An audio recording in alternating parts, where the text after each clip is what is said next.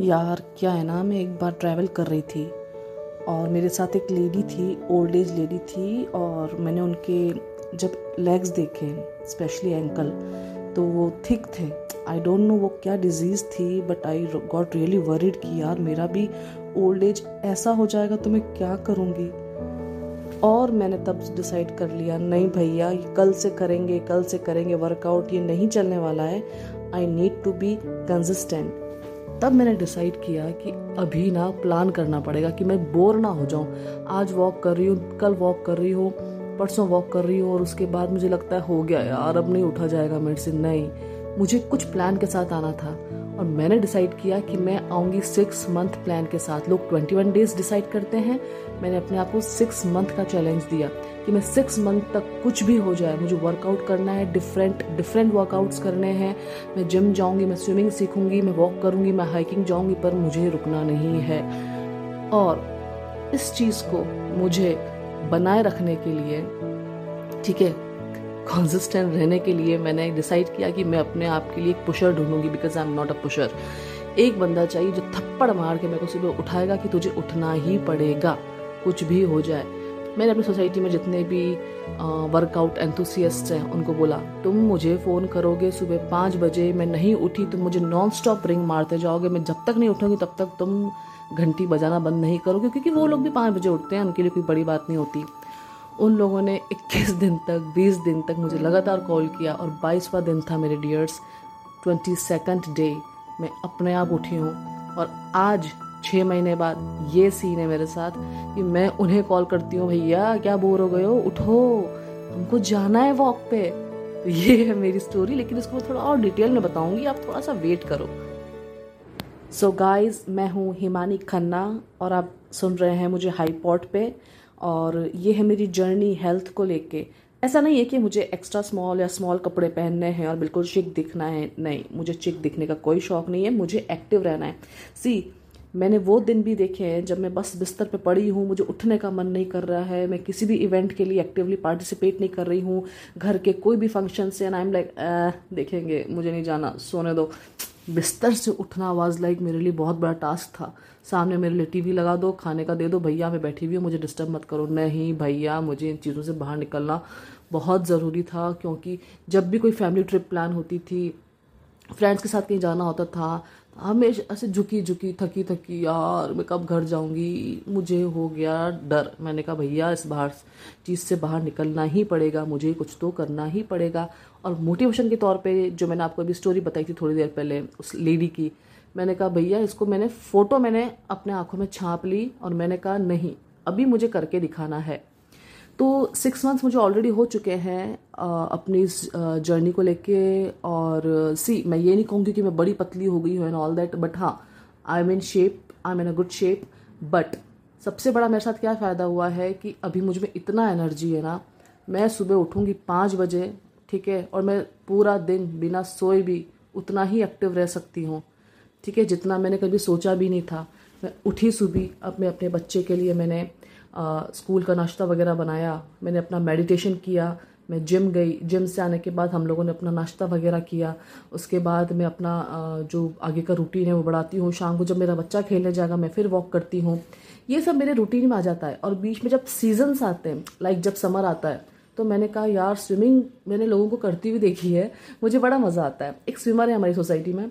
वो लेडी हैं, मैंने उन्हें कहा था कि यार आप स्विमिंग के लिए कब भी जाओगे ना, मुझे बताना, मैं बस एक ट्राई मारना चाहती हूँ, मुझे कितना दिन लग जाएगा। शी सेड एक घंटा।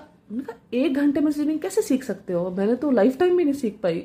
लाइक मेरे फ्रेंड मेरी कजिन्स थे, वो लोग बड़ा अच्छा स्विम करते हैं।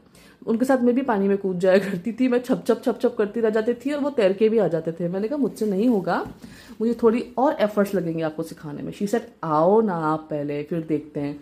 लिटरली गाइज़ एक घंटे में उसने मेरे को स्विमिंग सिखा दी। मतलब एक घंटे में मैं एटलीस्ट फ्लोट कर पा रही थी। उसने मुझे बाकी नेक्स्ट डे में पाँव चलाना सिखाया।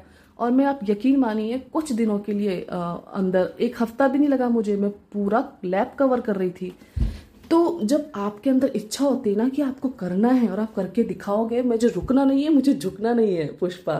ठीक है? तो आप कर लेते हो।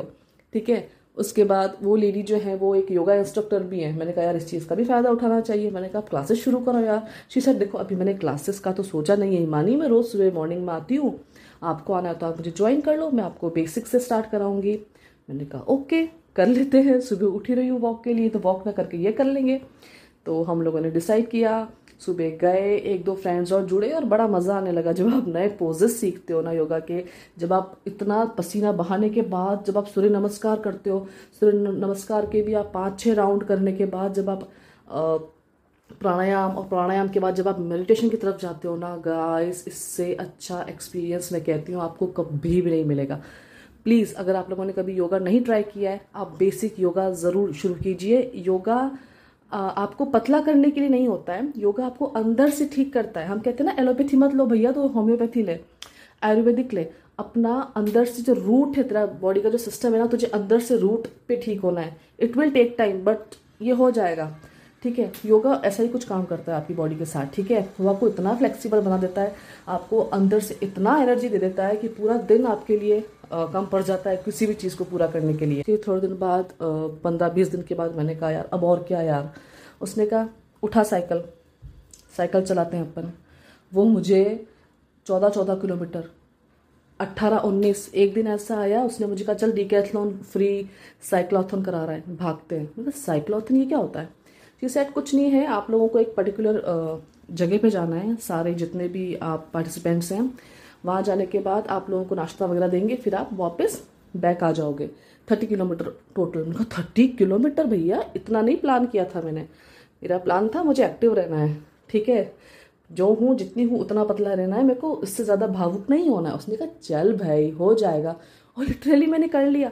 मैंने चार पाँच महीने में इतना स्टेमिना बिल्ड कर लिया, इतना स्टेमिना बिल्ड कर दिया कि मैंने तीस किलोमीटर की साइकिल चला के आ गई।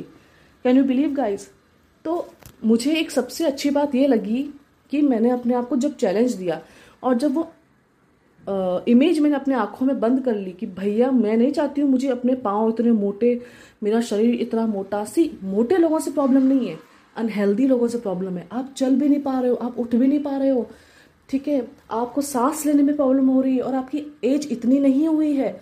See sixty five seventy years के लोगों को मैंने इतना एक्टिव देखा है मेरे फादर इन लॉ हमसे ज़्यादा एक्टिव हैं, ठीक है? और मैंने जब उस लेडी को देखा था, वो मुश्किल से फिफ्टी फाइव या सिक्सटी की होगी। आपसे चेयर से उठा भी नहीं जा रहा है। सी आप अपना साथ कितना वो गलत कर रहे हो, ठीक है? तो एक इंस्पिरेशन एक मोटिवेशन आपकी लाइफ में होना बहुत ज़रूरी है, और मेरे लिए वो थी। तो ये गाइस जो मेरा पॉडकास्ट चैनल है, ये आपको मेरी जर्नी के साथ साथ उन तमाम चीज़ों की तरफ़ लेके जाएगा, जिससे आपको लगेगा कि भैया बैट सुबह जल्दी छोड़ना ही पड़ेगा। सुबह जल्दी बैट छोड़ने के लिए आपको अपने लिए इंस्पिरेशन मोटिवेशन तो ढूंढना ही पड़ेगा गाइज़ अगर आपको लगता है कि नहीं, मुझे भी अपनी जर्नी स्टार्ट करनी है तो आप सुनते रहिए मेरा podcast hi pod with Himani Khanna thank you guys